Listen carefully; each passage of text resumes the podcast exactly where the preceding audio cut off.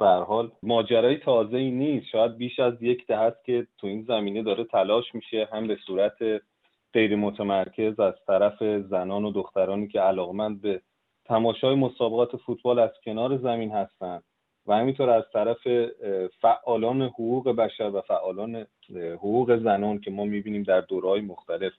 حالا با فعالیت های کم و بیشی که در داخل و خارج از ایران صورت گرفته به حال همه در تلاش بودن که این موقعیت فراهم بشه. و خب نمونهش هم شما دیدین دستگیری چند مورد دختران در ورزشگاه که با لباس پسرانه حاضر شدن یا حتی خودسوزی سحر خدایاری که خب به حال باستاب جهانی داشت و فشاری که حالا فیفا هم بیشترش کرده که ناشی از در واقع حضور چند تا دختر در کنار استادیوم آزادی و برخوردشون و دیدار با اینفانتینو بود.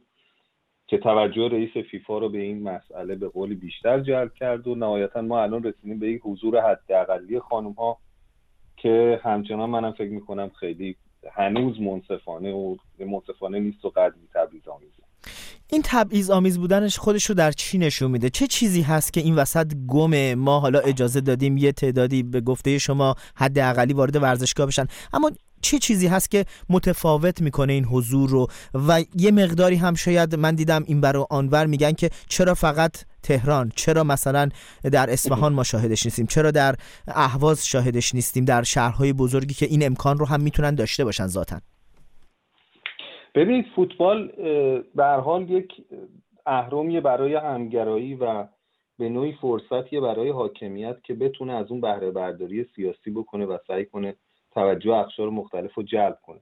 این یک طرف ماجراست. یه بخش دیگه ای ما داریم که بخش مرتجع حاکمیت هست. خب این بخش مرتجع تو شهرستان ها قدرت عمل بیشتری دارن. مخصوصا به عنوان نمونه میشه مشهد رو مثال بزنیم که خب همه می‌دونن آقای علم الهدا علنا در نماز جمعه مخالفت خودش رو ابراز کرده با حضور خانم‌ها تو استادیوم و اون اتفاقاتی که در حاشیه بازی ایران در ورزشگاه مشهد بازی تیم ملی افتاد.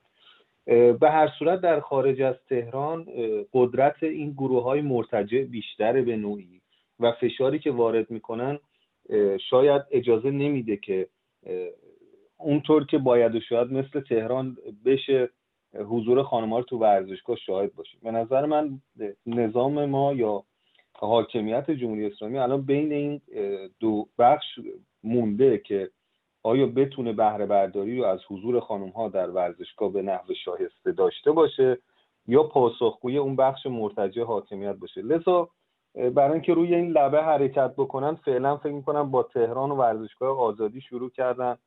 شاید بتونن اینجا مجاب بکنن و قانع بکنن که ما نظارت بیشتری داریم در ورود خانم ها و بیشتر می‌تونیم کنترل بکنیم این مسئله رو. به خاطر همینه که فعلا به شکل گلخانه یا آزمایشی تو تهران داره این کار شکل می‌گیره. از طرفی خب در نظر داشته باشید در همه جای دنیا همه می‌تونن کنار همدیگه بشینن بازی رو ببینن. اما خب ما ایزولش کردیم زنها در یک نقطه قرار می‌گیرن. آیا اصلا این تخصیص دادن یک جای ویژه خیلی کوتاه می‌خوام بهش بپردازید که واقعا می‌تونه اون چیزی باشه که فیفا انتظار داره یا فیفا قبول می‌کنه این شکل از برخورد با ماجرا رو و ماجرا کاملا می‌تونیم بگیم که تموم شده است برای فیفا؟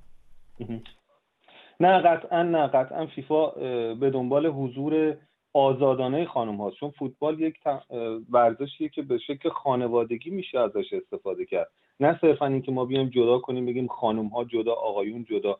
میشه از فوتبال به صورت یک تفریح خانوادگی لذت بود لذا آن چیزی که مد نظر فیفا هست هنوز که هنوز در ایران به نظر من اصلا اجرا نشده.